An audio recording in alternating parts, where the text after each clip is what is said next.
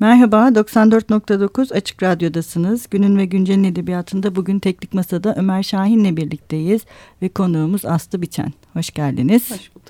Ee, Aslı Hanım'la programımıza geçen hafta başlamıştık. Bu hafta da devam edeceğiz. Ee, ben kısaca kendisinden bahsedeceğim yine size. Aslı Biçen 1970'te Bursa'da doğdu. Boğaziçi Üniversitesi İngiliz Dili ve Edebiyatı mezunu. Çevirmenler Meslek Birliği Çevir'in kurucu üyelerinden. Çok sayıda kitabı Türkçe'ye çeviren Biçen, özellikle Dickens, Faulkner, Cortázar, Fontes, Rushdie, e, Juna Barnes, John Bart, Durrell, Arthur Phillips, A.L. Kennedy, Wallace Stevens ve Ariel Dorfman'dan yaptığı yetkin çevirilerle tanınıyor. 2005'te Elime Tutun, 2008'de İnceldiği Yerden ve 2011'de Tehdit Mektupları adlı kitaplarını yayınladı. Kendisinin bütün eserleri Metis yayınları tarafından yayınlanıyor. Biz e, programın ilk bölümünde ee, Aslı Hanım'ın kitaplarındaki genel yani tekrar eden ya da e, işte öne çıkan e, meselelerden, kavramlardan bahsetmiştik. E, bu programda da biraz daha yine onlardan bahsedeceğiz ama daha çok kitaplara odaklanacağız. E, şimdi yine inceldiği yerdenle başlamak istiyorum e, bu programda. E, inceldiği yerden... E, daha böyle işte fiziksel olarak ilk programda da konuşmuştuk muktedirliğin e, daha görünür hale geldiği işte fiziksel olarak bir adanın giderek ayrıldığı bir yere dönüşüyordu. Ve yine sizin diğer kitaplarınızda da olan bir şey bu e, yani insanların aslında e, bir adada tek başlarına kaldıklarında e, mümkün olan otoritenin daha çok üzerlerine baskı yapmasına rağmen harekete geçmekle ilgili yaşadıkları bir sorun da var evet. aslında. Bu e, ve ama en sonunda harekete geçiyorlar e, ve kitap yine e, gerçeküstüymüş gibi görünüyor ki bu gerçeküstücü meselesi de şey aslında son derece gerçek. Gerçekçi evet. Gerçekçi son derece Bilimsel gerçek. temelleri oturtarak. Bilimsel temelleri oturtarak ki burada bir kahramanınız da var aslında e, kendisinin e, bir takım gerçeküstü e, özellikleri de var. E, bu gerçeklik ve gerçeküstü e, meselesi yine diğer kitaplarınızda da aslında biraz daha e, gerçekliğe odaklanarak devam edecek ama yani nedir böyle gerçek üstünün bu edebiyatta bize e, daha gerçekliği mümkün kılar hale getirmesindeki Hı. aslında bunu mümkün kılıyor gerçekten. Tabii, evet. Mümkün kılar bir şeye Öteki dönüştürüyor. türlü ne bileyim belki beş cilt falan yazmak lazım yani öyle bir olayların o no, noktaya gelmesi için. Çünkü aslında zamansal bir şey sağlıyor bize yani çok kısa sürede o ortamı yaratmak için hani evet. o tür bir temel sağlıyor. Bence yani gerçeküstü kullanımı genelde zaten bu tür şeyler için önemli yani mesela. Hı. Böyle şeyde de Latin Amerika edebiyatında mesela yüzyıllık yalnızlıkta falan da böyle yüz gün neyse 500 gün yağmur yağar ama o işte hani bir ruh durumu bir bir şey yani okuru da bir şeye hazırlayan ya Hı. da atmosferi daha güçlendiren. Bizim işimizi yazar olarak kolaylaştıran bir şey tabii. Gerçek üstünü o şekilde kullanabiliyor olmak iyi bir şey yani. Evet o zaman bir de şey oluyor gerçekten herkesin e, bu evrensel de bir şeye dönüşüyor. Çünkü bütün dünyada evet. dünyada yaşayan herkesin böyle bir şeyle bir deneyimi evet. deneyimi ve bunun karşılığının da hani metinde ortaya çıkması e, şey ama bu sizin bütün eserlerinizde var. Yani bunlar belirli bir coğrafyaya ait değiller. E, tehdit mektupları hemen 12 Eylül öncesinde yazılmış ama yine de hala dünyada bu maalesef yaşanmaya devam eden bir takım politik e, şeyler ve sonrasında halkların başına gelenler ve insanların bireysel olarak yaşadıkları da önemli bir şey. Yani eserlerinizi kurarken e, yaşadıkları politik gerilimler bile aslında e, daha çok şeye ait e, insan olmanın kendisine ait hı hı. E, bir şekilde yaşanıyor ve her seferinde tecrübe aslında hem toplumsal olarak çünkü Evet insan toplumsal bir varlık ama bunu hiçbir zaman siz toplumsalda bırakmıyorsunuz. İnceldiği yerden de o yüzden ayrılıyor bence bir süre sonra ada. Ee, kendileriyle de e, bir konuşma, kendileri üzerine de bir düşünme e, meselesi yavaşça hani bütünden başlayıp parçaya doğru gidiyor gibi sanki. Hı hı. Ya bu çok kaçınılmaz bir şey yani sonuçta ortamın içinde yaşadığınız zaman sizin içinize de nüfus ediyor yani her şey nüfus ediyor ve ondan kaçmanın da bir yöntemi, bir yolu yok yani. Evet. Onun için e, bir de tabii bizim içimize nüfuz eden her şeyde biz kendi e, sonuçta kendi içimize aldığımız her şeyde kendi bakışımızdan, kendi dünyamızdan bakıyoruz. Aslında ikisi birbiriyle böyle hemhal oluyor hı hı. E, içimizde. Onun için bence çok ayrılabilen bir şey değil. Yani bireysellikle toplumsallık ayrı şeyler değil. Yani hı hı. ben böyle çok net bir ayrım açıkçası hı hı. kuramıyorum yani. Hı hı. Çok zaten hani sürü hayvan olduğumuz için biraz da böyle şey e, özellikle bu şey Frans de e, Bonobo ve Ateist kitap bunu falan çevirirken mesela içimizdeki maymun kitabını çevirirken böyle bir hayvani yanımız da var yani. Böyle o sürü hayvanı olma yanımız. O sürünün içindeki bir konumumuz falan bütün bunlar aslında bizim evrimsel olarak da çok böyle içimize sinmiş, işlemiş şeyler yani. Onlardan bir kaçış yok. Kodlarımız bizim. Kodlarımız evet. Genetik kodlarımız. Genetik kodlarımıza sinmiş şeyler. İşte bu mesela şey e, bu ilk elime tutunda elimi tut, elime tutun, elimden tut, elimde tutkun. Tam da aslında söylediğiniz şeye denk düşen bir şey. Kitabın sonu. E, tehdit mektuplarında da e, biraz e, dille e, ve metinlerle kurulan ilişki daha somut hale geliyor aslında kitabın kendi yapısından dolayı. Orada bir de e, ilk programda da biraz konuşmuştuk. Bir resmi dil var. Yani bu mahkeme tutanakları evet, ve sorgulanılan yani doğrudan mahkemede e, sözde kendini anlattığın ama başkasının onu resmi bir dile döküp e, tutanak haline getirdiği e, bir dil var. Diğer taraftan da yine işte konuşmuştuk günlükler e, ve e, mahrem alan yani. mahrem alanlar e, var. E, burada bu e, yani kullanmanız yani resmi dille mahrem alanı özellikle ayırt etmek için mi böyle bir yöntem izlediniz ve hani bu resmi alanın şeyi tam da mahkeme mi? Mahkeme. Yani işte, işte aslında biraz orada şey de var farkındaysanız böyle bir bütün bir insanın mahremiyeti bir mahkemede açığa çıkıyor. Yani evet. böyle bir şey var yani evet. hani devlet karşısında bir mahremimizi koruyamıyoruz yani böyle bir mahremiyetimiz kalmıyor yani devlet o en mahrem şeye bir işte bir sevgili bir insanın sevgilisine yazdığı mektuplara bir adamın oğluna yazdığı şeylere ya da işte bir kadının günlüğüne falan e, el koyabiliyor her an yani işte e, orada bence yani o aslında onun karşısındaki savunmasızlığımız var. Bence o resmiyet karşısındaki savunmasızlığımız var. Yani o resmiyet bizden tabii çok güçlü bir şey ve her an e, bizim alanımıza gelip o alanı işgal edebilen bir şey. Biraz Hı. hani onlar üzerinden belki okunabilir. Evet, doğru, çok haklısınız. Bir özel alanın e, resmi alana aslında istemeden insanların maruz kalarak, zorunda kalarak evet. yeniden e, orada başka bir dille karşılaşmaları ve e, o dilin aktarıldığında da e, aslında tamamen mahremiyetini kaybetmesi. Tabii, tabii orada tümüyle artık hani açığa çıkıyor ve aslında kanıtlara dönüşmüş oluyor yani ve o zaman da soğuk bir şekilde bakılıyor onlara. Evet. Tabii yani okur soğuk bir şekilde bakamıyordur herhalde de. yani mahkemede evet. sonuçta yani soğuk bir bakış var. O böyle bir masaya serilmiş bir şeyler yani.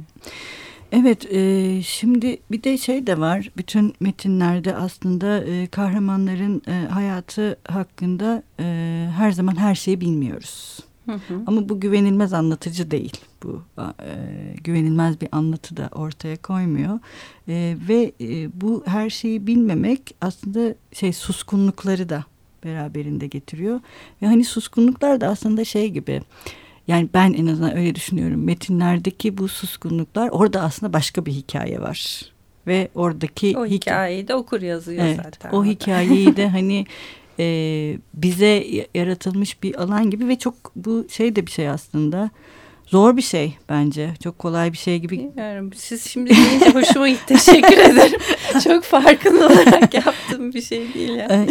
Çünkü suskunluk daha böyle e, ne diyeyim bu Bana herhalde böyle çok konuşuyormuşum gibi her şeyi çok açıklıyormuşum gibi geliyor genelde evet. çünkü. Ya mesela tehdit mektupları yine hep daha çok ona dönüyorum ama tehdit mektupları da bu kadar çok e, yani edebi türün bir arada yer aldığı bir romanda aslında e, bir sürü suskunluk da var. Yani evet. O e, suskunluklar da e, şey değil yani kopukluk değil aslında. Bu e, suskunlukların bu şekilde e, metne yerleştirilmesi de hani dil ve anlam arasındaki kurulan ilişki gibi mi? Yani her zaman anlatamıyoruz ya bir evet. taraftan da ne kadar evet. söylersek söyleyelim. Ama işte bu tehdit mektupların yapısı da bunu mümkün Hı -hı. kılıyor. Yani orada zaten hani o insanlar yok. Çok onları nasıl diyeyim ya onların ağzından anlattığımız şeyler hayatlarının sadece bir bölümünde yazılmış evet. şeyler. Hı hı. E, mektuplar ya da günlükler ya da işte mahkeme zaten hani bu konularla hiç ilgilenmiyor. Evet. Yani burada aslında e, bu bu tarzın yazır kısıtlayan bir yanı var yani benim için büyük bir kısıtlama Hı. getiren bir şeydi. O kısıtlamanın içinde Hani böyle çok bayığılaşmadan ne anlatabilirsiniz? Anlatabileceğiniz şeyler sınırlı. Hı hı. Ama benim hoşuma gidiyor. Yani o kısıtlamayı yani onu aşabilmek ya da yani onun Tabii. içinde bir şey anlatmak hoşuma gidiyor yani. Evet çok doğru. İşte o bahsettiğiniz anlatı ekonomisi evet. belki değil mi? Hı hı. Onu kurmanın başka bir yolu. Evet şimdi yine bir ara daha verelim bu programda da. Bugün ne çalalım ne istersiniz? Bugün de Fairground Attraction'dan The Wind Knows My Name olabilir. Peki onu çalalım. Wish me well Say goodbye I'll never tell I saw you cry Understand You're not to blame. It's just that the wind, the wind knows my name and it's calling me, calling me, calling me again. I think that you knew right from the start. There was this restlessness in my heart. It's a feeling that I have tried to tame. But it's hard when the wind, when the wind knows your name and it's calling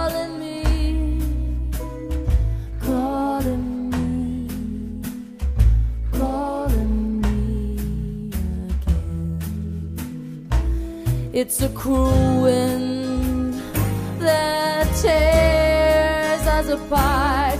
But a worse thing is a tired and bitter heart. So dry your eyes,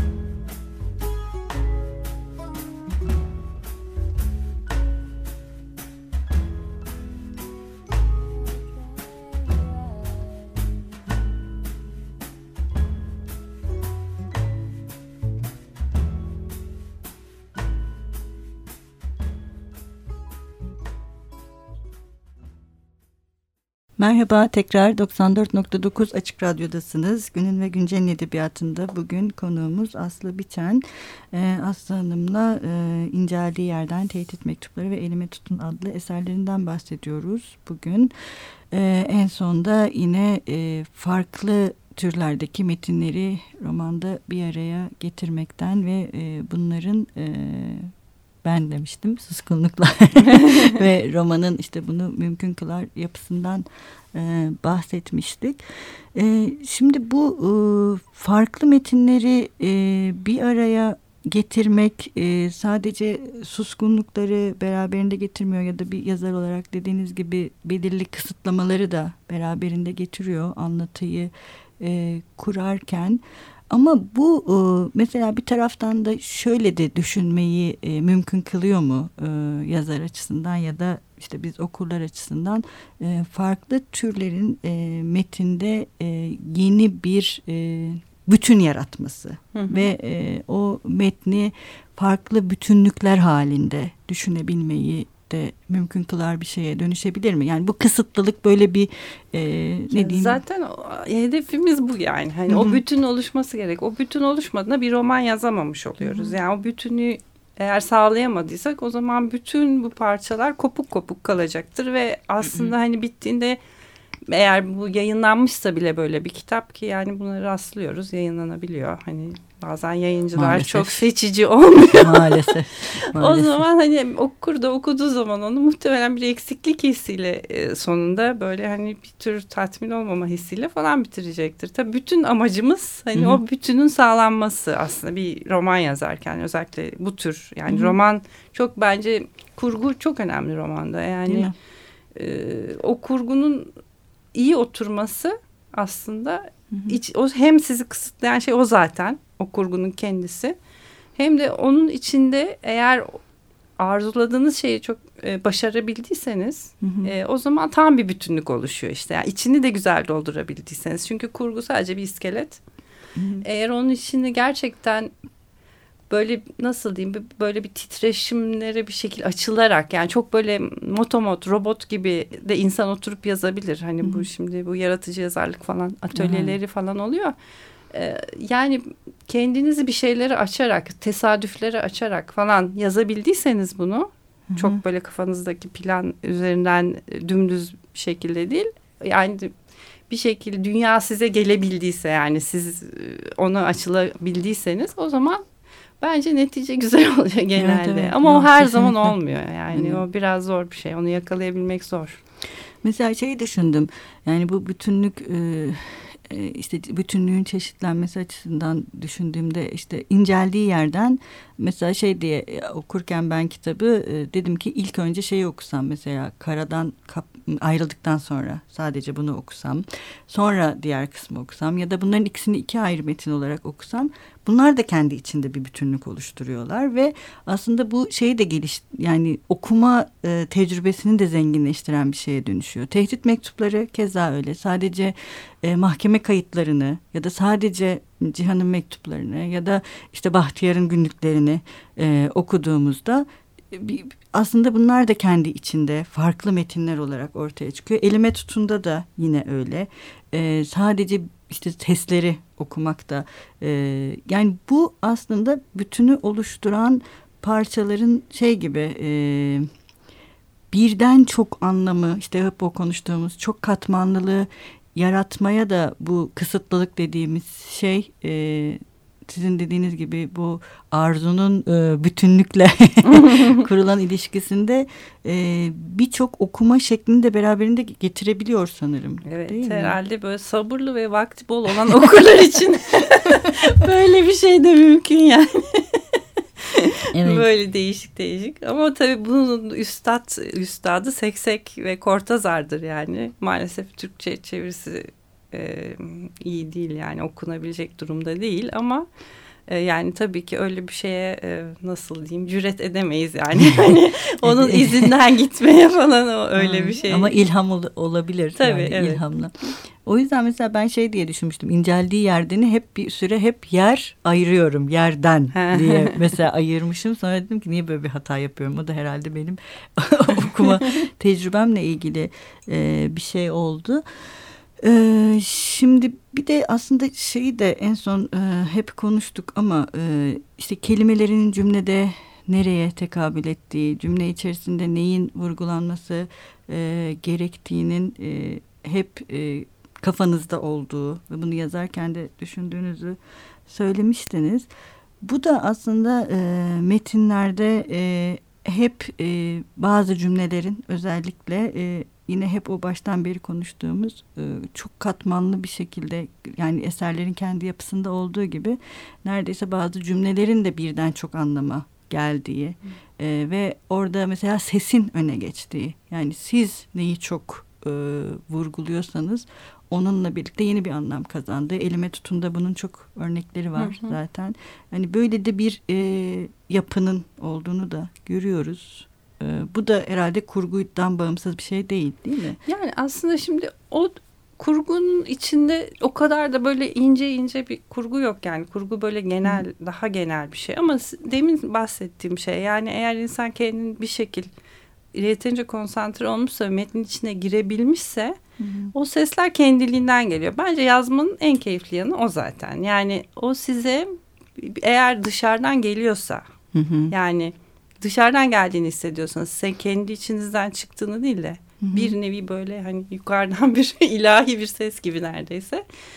Bana yani yazmanın keyif veren anı o. Hı-hı. Yani öyle diyeyim size. Onun kendiliğinden o kağıdın üzerine ne çıkıverdiğini güzel. görmek. Ne güzel. Onu yapamadığım zaman zaten bir şey yaptığımı hissetmiyor, yazdığımı hissetmiyorum. Yoksa hani oturup insan Hı-hı. hani normal standart bir metin yazabilir ama hani o yuk, dışarıdan gelen şey hani bizim içimizde olduğunu bilmediğimiz şey bir anda kağıdın üstünde gördüğümüz şey benim için heyecan verici olan o evet. yani bilmenin başka bir hali. Evet. Evet çok güzel. Aslı Hanım çok teşekkür ederiz. Burada e, iki programdır Rica birlikteyiz. E, e, ve e, bu programın sonunda da yine bir bölümle e, bitireceğiz. E, bugün neyle bitirelim? Bugün de inceldiği yerden 19. bölümünden biraz evet. bir şeyler okuyayım bari. Evet. Ee, bugün Günün ve Güncel'in edebiyatında Aslı Biçen'le birlikteydik. Hoşçakalın. Görüşmek üzere. Lodos'un ılık nefesi belli belirsiz bir ispirto kokusunu da taşıyor kahvaltı sofralarına. Saman kağıtların üzerinde düzgün bir el yazısıyla yazılmış mor kelimeler. Evlere kapı altlarından girmişler açık camlardan. Giremedikleri yerlerin kapılarından kepçe kulaklar uzun diller gibi sallanıyorlar. Tutunamadılar mı sokaklar boyu sürüklenip tıkana tıkana yokuşları çıkanların, öfkeyle ekmek kuyruklarında bekleyenlerin ayaklarına dolanıyorlar. Ilık ılık saçlarını okşayan lodos insanların kulaklarına bir şey söyleyecek gibi oluyor. Her yerde sakin mırıltılar. Dört bir yana gizlenmiş küçücük hayvancıklar birbirleriyle yarenlik ediyor sanki. Kağıt, kağıtlar nemli havada yumuşak yumuşak hışır diyor. Lodos'un kaprisine boyun eğip kona kalka dans ediyor. Görülme talep ediyor Jülden'in itinalı el yazısı. Eski bir teksir makinesinde yüzlerce çoğaltılmış. Huzur evini mesken tutan zevatın yiyecek karnelerinden muaf olduğu öğrenilmiştir. Kasabamızın ileri gelenleri istedikleri zaman istedikleri kadar yiyecek ve içeceğe bir emirle kavuşabiliyor. Bu haksızlığa dur diyelim. Garajın yanındaki soğuk hava deposunda bol miktarda donmuş et ve sebze bulunduğu halde vatandaş bundan haberdar edilmemektedir. Körü körüne itaate son, hakkınızı arayın. Huzur evinin aynalı camları ardındaki gözler her şeyi görüyor. Dürbünlerle ahalinin yüzlerine, teksir kağıtları üzerinde şekilden şekle giren yüzlerine bakıyorlar. Neredeyse yazıları bile seçecekler. Zaten arka sokaklardan devşirip getirilmiş kağıtlar masaların üzerinde duruyor. Andalışta boydan boya öfkeyi mayalıyor rüzgar. Kağıtlardan buharlaşan ispirto ha parladı ha parlayacak. Cılız kedilerle köpekler saklanacak yer arıyor. Kabaran asit mideleri daha da fazla guruldatıyor. Homurtular huzur evine kadar çıkmıyor ama evlerinin kapısını sertçe çekip kahvelerini yoğun tutan adamların çatık kaşları görünüyor.